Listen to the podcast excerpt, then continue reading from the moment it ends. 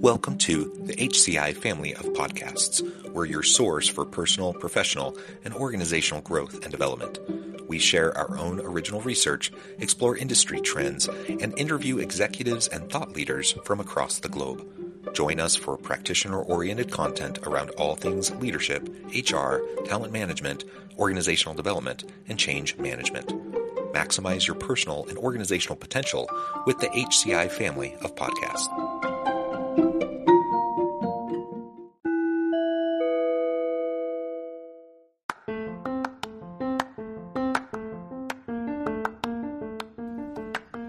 Welcome to the podcast. In this episode, I talk with Olivia Pedersen about using sustainable design, human centered design, and systems thinking to respond to the climate crisis.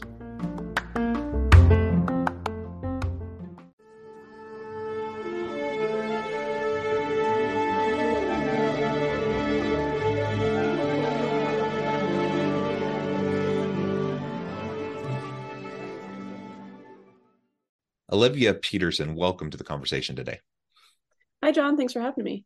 It is a pleasure to be with you. You're joining us from Colorado. I'm south of Salt Lake City in Utah. And today we're going to be talking about the climate crisis and using sustainable design, human centered design, and systems thinking within our organizations to try to tackle this challenge or at least contribute um, and and make some movement in dealing with the climate crisis and thinking about our our uh, environmental footprint uh, in our organization. As we get started, I wanted to share Olivia's bio with everybody. Olivia Pedersen has been on an 11 year journey to figure out how she can contribute to solving the climate crisis. After working as a designer in the A and O industry for almost a decade, she became disheartened by the industry she loves so much and the ironic impact it has on people and planet. She has become a creative sustainability expert on a mission to build an innovative solution towards a sustainable future. And she founded her own company, Sustaio, in January of 2020. Now, Olivia, anything else you would like to highlight for me or the audience by way of your background, personal context, or the company before we dive on in for the conversation today? Yeah, that was a that was a great summary. Um, I'd just like to add to that, like Sustaio is live, um, and people should go should go check it out very cool very cool. All right so let's start you know as as i was looking at your bio your longer bio you know i know that you have um your your academic training um is in sustainable design human centered design systems thinking. These are frameworks and strategies i think that are very very essential not just when we're talking about the climate crisis uh, or any kind of social impact arena but really for anything in business, I think it's really important that we use sustainable design, human centered design, and systems thinking approach in how we go about doing things. So maybe we can start there for a moment. Um, you have a lot of experience, a lot of background in these areas. Can you describe for me and the audience a little bit about what you mean by sustainable design, human centered design, and systems thinking, and why is it important as we're uh, trying to tackle the most complex and challenging issues in the world, such as the climate crisis. Yeah, so I think to just dive into what is sustainable design first, because um, there's a million different, you know, definitions for sustainability. But when I, in my work, what I specifically focus on with sustainable design is longevity of the business, but then also looking at the environmental sustainability, the social sustainability of that to really look at that triple bottom line of people, planet, and profit and mm-hmm. beyond like what's beyond that and making sure that um, within a system of a business those things are looked at. And so of course you know a business can't run without profit. Um, but on top of that what can we do to make sure that the systems within the business are providing value and making sure that every every stakeholder within that system is getting the value that they want out of that system? Yeah absolutely. And the reality is that there are a lot of broken systems in the world um, or systems that aren't uh, really accomplishing what we'd hope or aren't as efficient as they could be or have ne- you know a variety of negative externalities. Uh, and so as we try to think about and tackle the biggest challenges that we face personally within our homes uh, within our organizations and society as a whole uh, it, it really requires us to take that systems thinking approach, to take a step back, to understand all the inputs, to understand the, the stakeholders, to understand how they all interact with each other, um, that will help us dig deeper below the surface. You know, if you think about the the um, the iceberg metaphor, you only see that very little part above the surface. Most of it is down below, and that's what's really going to cause the damage when your ship your ship goes by it. Um, so you need to understand those core uh, foundational issues that are contributing to the problem. And that really only happens as we can take a holistic systems thinking perspective on the challenges that we're facing. Building upon that, then, before we ever even get to the point of thinking about solutions, we need to really firmly understand the root causes of the problems. And then once we understand that better, then using sustainable design and human centered design, we can create potential solutions that are actually not going to continue to contribute to the problem or have these these negative unintended consequences but are much more likely to be something that can contribute uh, and and allow us to make the type of impact that we really intend. I I do think that most people have good intentions. I think most organizations have good intentions.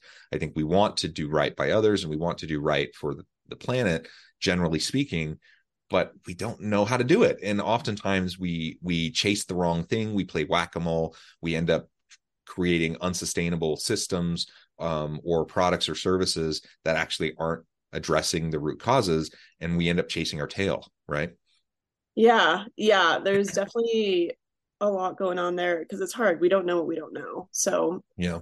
that's what i think systems thinking does a really good job of is helping us start to map out what could be the potential outcomes you know what are we not thinking about? Who are all the stakeholders? What's upstream? What's downstream? And so that's what's really cool um, about systems thinking and really trying to trying to have some sort of foresight before we just jump headfirst into different strategies or initiatives that could have more negative outcomes than positive. Um, and i think you're totally right. Like i think most people want to do good. Most think people um, you know put certain things into place because they think it'll be better for the business the employees um, but there can just be un, unknown consequences of things. And i think that's a really good example of that right now is what's going on is this you know ebb and flow effect of you know the industrial revolution really exploded everything. We need to be bigger faster more more globally etc and now you see a lot of like the macro going back to, and trending towards the micro. So micro mm-hmm. grids micro food systems micro um, community networks so it's it's a really cool time right now is like how do now that we have all this global framework built out whether it's like global supply chains et cetera how do we build out micro communities within those global systems? Um, because like we're globally connected. That connectivity is not going away. We don't want it to go away um, but now looking at, you know, especially in the trajectory, I'm just using the example of energy, like the, the grid started as microgrids, you know, that's what it was because we weren't in the infrastructure wasn't there to be connected nationally or globally. And now we're going back to microgrids where, you know, people have their own battery packs, um, renewables provide like backup support for local communities. So it's a really cool time to be kind of a part of all of this. Yeah, I think building more efficient systems um, that I want to say this? So like understanding and making carbon tangible is really hard and that's not how we think. We think in dollars. We don't think in carbon. We don't think in units of kilograms. So of emissions whatever that is. So i think that's the hardest part is like how do we make this tangible for the everyday individual how to make this tangible for leaders and businesses to take in their company and actually make impact? And every business sustainability esg strategy is going to be different because every business is unique. And that's kind of like a beauty of you know uh, every unique business has their own unique challenges. So if you're a clothing business you'll probably want to focus on your supply chains first getting down those emissions and and those areas. But what's cool about carbon is inherently if you make systems more efficient um, but the tricky part there is not overlooking human capital and the externalized costs of making of making things more efficient. So that's part of the systems thinking is you got to you know map out the whole issue um, and know what the root cause is not the symptoms. But um, with efficient efficiency follows carbon reductions um, so if you you know get better at logistics, but get better at re- returns, making sure that there's less returns or that packages are being shipped more efficiently. And you know if you were a marketplace business, for example, um, what I'm trying to say is it's really hard because it's very unique to each company. And there's a lot of great tools out there that are helping businesses framework their carbon accounting. Um, and so to each business, this is again where micro really helps dig into the micro um, nuances of your business. If you're a food business, you'll want to look at sustainable agriculture and and dive into soil health and look at you know the top of the system and the bottom of the system. Um, so I, I think that's really uh, you know a lot of what we do at Sustaio is you know how do you live a sustainable lifestyle? That's a really big question, especially because we are all unique and have very unique lives, locations, economic um, frameworks, etc. So I think that's when it really looks at you need to look into the person personalizations of the system and how you can solve for those and build solutions around those creatively.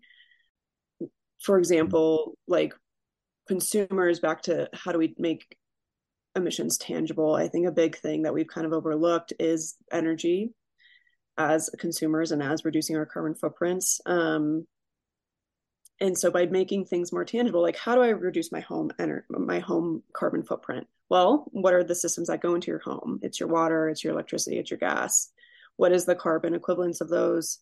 Um, so that's really in a long form answer how we can start to get down to like the basics like what is the next step? So like as a sustainability director of a food company like what is our full food system and let's map that out. And who are the top of the funnel players and who are the bottom of the funnel players and how do we fit in the middle? Um, and i think that's a big thing that is the best starting point is just mapping it all out. And then you can figure out okay where are the biggest impacts um, where are the biggest you know emitters? And then you can start to like kind of chip away at it from there. But you know a lot of companies are taking the approach of for set, saying, yeah, we're going to go net zero by 2050 eh, before really mapping that system. And I think that's when companies get into hot water is by making those ambitious play those ambitious um, commitments, which is great. Like if we don't reach for the stars, then we'll never get there.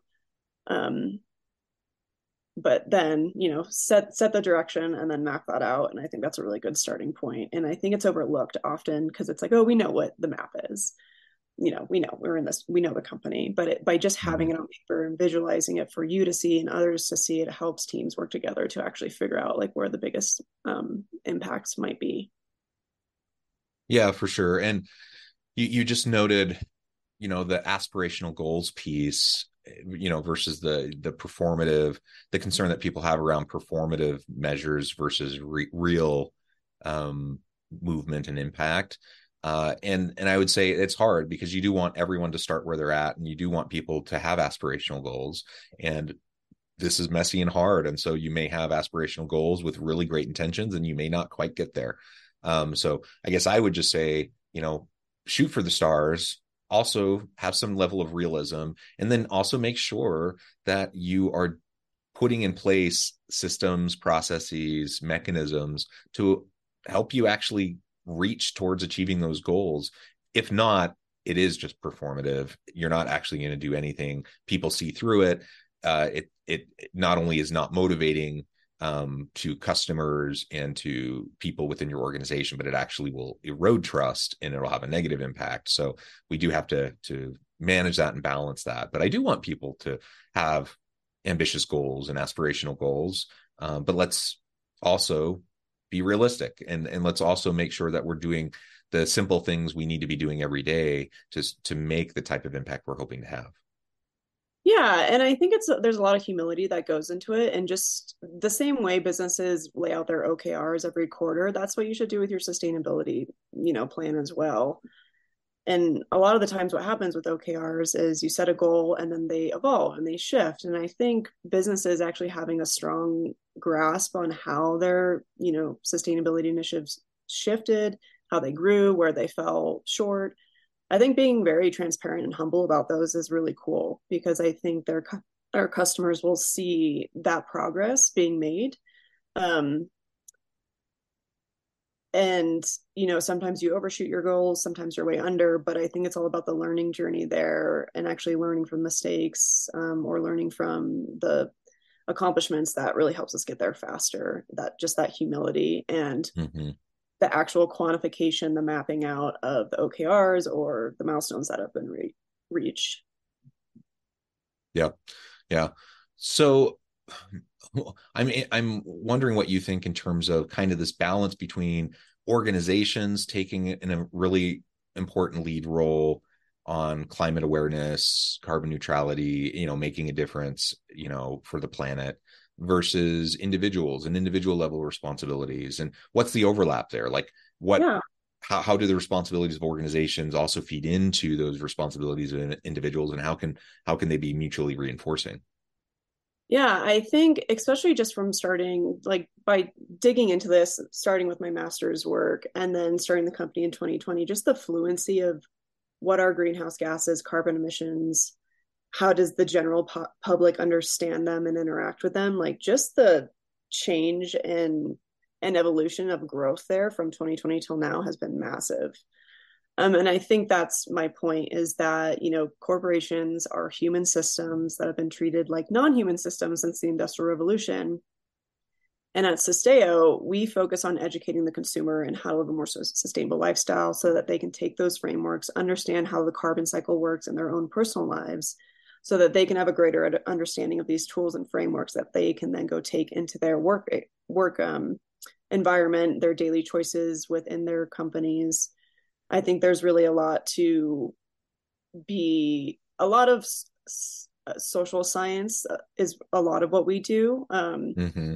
But a lot of weight, eh, we emphasize a lot of weight into that social aspect of this, of understanding how a kilogram of emissions or a ton of emissions fits into your carbon cycle as a individual and then you know it's a very you know it's much smaller. So we're talking you know anywhere from like 7 to you know 20 tons depending on who you are in the US at least. That's where I'll draw the boundary just for our conversation. But being able to think about those building blocks in small units I think is a much better way to then make this more tangible when you get into a corporation and you're looking at millions of tons of emissions and how do we manage those and um, balance the carbon cycle within this company. So I think there's just a lot of parallel learnings, the same way that you learn um, other fundamental areas of your lifestyle that you then take into other areas of your work. We talk a lot about carbon footprint um, and and offsets and all of these sorts of things, and it can become confusing, and people can become you know a bit disillusioned by all of it. And you have you know I think of you know all the celebrities that who who talk a good game and then they go fly around in their private jets. And so it, it seems hypocritical and people are like ah does it really matter?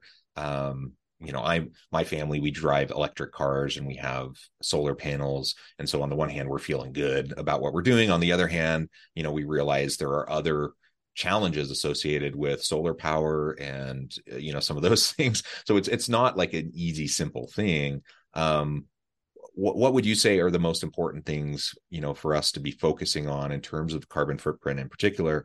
You know both cor- uh, from the corporation standpoint and individuals how can companies be doing better? How can individuals be doing better?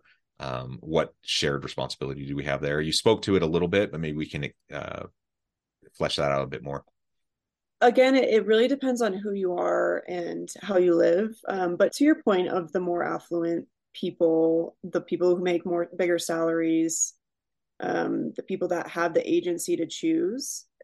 I think those people, um, you know, sounds like you know you and I fall into this category are the people that have the the time and the bandwidth to make it happen. So, um, again, this is a conversation that has just crossed my mind the other day, so it's top of mind. But um, for example, you know, energy rebates usually have a salary cap on them. So it can serve lower income folks, which I think is amazing. Like I understand the frameworks behind that.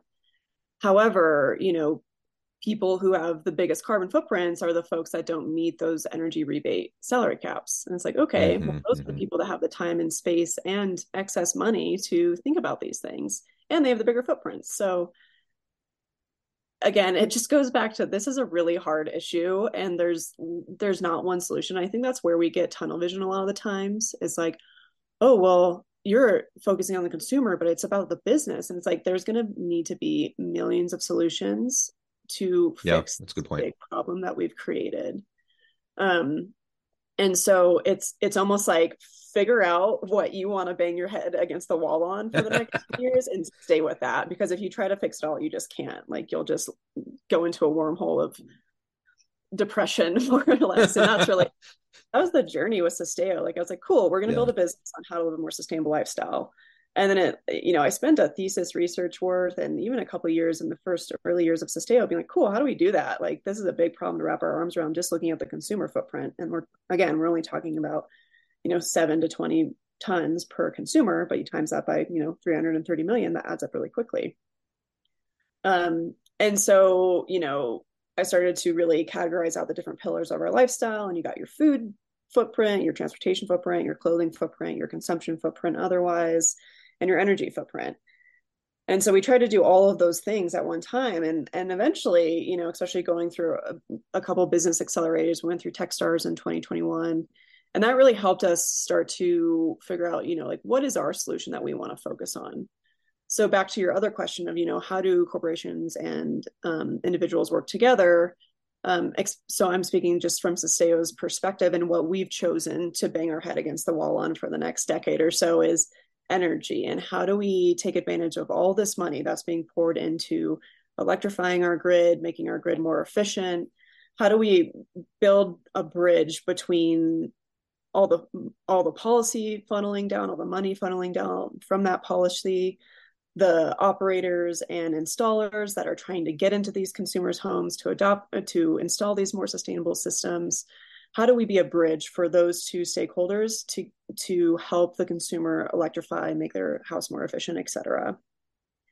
Um, so that's really you know that that's one bridge and that's the bridge we're focusing on. Um, the energy footprint is massive. The grid is you know the thing in this world that makes our quality of life so much better um, and energy is just fascinating in and of itself. So that you know like there's issues with solar and there's you know sure there's issues with hvac systems and installing heat pumps and making sure they're in, they're installed correctly. And that's you know another big issue right now is especially in rural areas like the installers don't exist mm. that know how to install these high efficiency um, heat pumps or hvac systems for example. So there's a big learning curve in every aspect and every facet um, but ultimately you know what we're focused on is you know how do we people empower people to live more sustainably especially through their home energy and water footprint which they have the most agency over. So like what i mean by that is yeah i fly i have to fly a lot for work or to see my family a lot and take care of my mom or you know whatever it is. That was another cool learning moment within like balancing your carbon cycle. So it's like cool i cannot change certain aspects of my life. I can't change my transportation and how much I commute to work every day. Um, yeah. But I can change what type of energy I use in my home because my utility offers a green program or because I can get mm-hmm. $10,000 in energy rebates to get solar. So I think that's what's really cool about energy in the home that's been really overlooked. Like a lot of sustainability talk in the in the headlines that you've seen over the last several years is around you know your diet and hamburger and going meatless and mm-hmm. um, flying less but it, it really comes into play of like what are the social impacts of that and and what do we actually have control over? What do we want to do? Because altruism can die really quickly when it really impacts your life in a negative way or a way that you just don't prefer. But with energy it's like who doesn't want a more efficient household? Who doesn't want to pay less in electricity expenses? Right. I think it's a really amazing place to empower the individual. Yeah, yeah, well said. Well, Olivia, I know at the time I'm going to have to let you go here in just a minute, but before we wrap things up, I just wanted to give you a chance to share with the audience how they can connect with you, find out more about your work, your team, and give us the final word on the topic for today. Yeah, so you can check out Sustaio, sign up for free to better manage your home efficiency and actually get paid to reduce your home energy footprint on sustaio.com. It's a web app, so you don't need to download anything. You just access it directly through the website. Um, and that's S-U-S-T-A-I-O dot com. Um, I'm on LinkedIn at Olivia Pedersen if you want to talk to me directly. Um, and then I think the final word is uh, just kind of summing up what we've been talking about. It's a really hard solution. There's not one one solution that fits all. So you know, figure out what your niche is and just dig into that if you want to be a part of the climate um, solution. Yeah, wonderful. Olivia, thank you so much. It's been a pleasure. I encourage the audience to reach out, get connected, find out more about what Olivia and Sustaio can do for you. And as always, I hope everyone can stay healthy and safe, that you can find meaning and purpose at work each and every day. And I hope you all have a great week.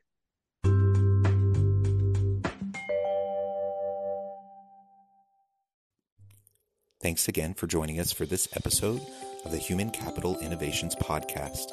I hope you stay healthy and safe and that you have a great week.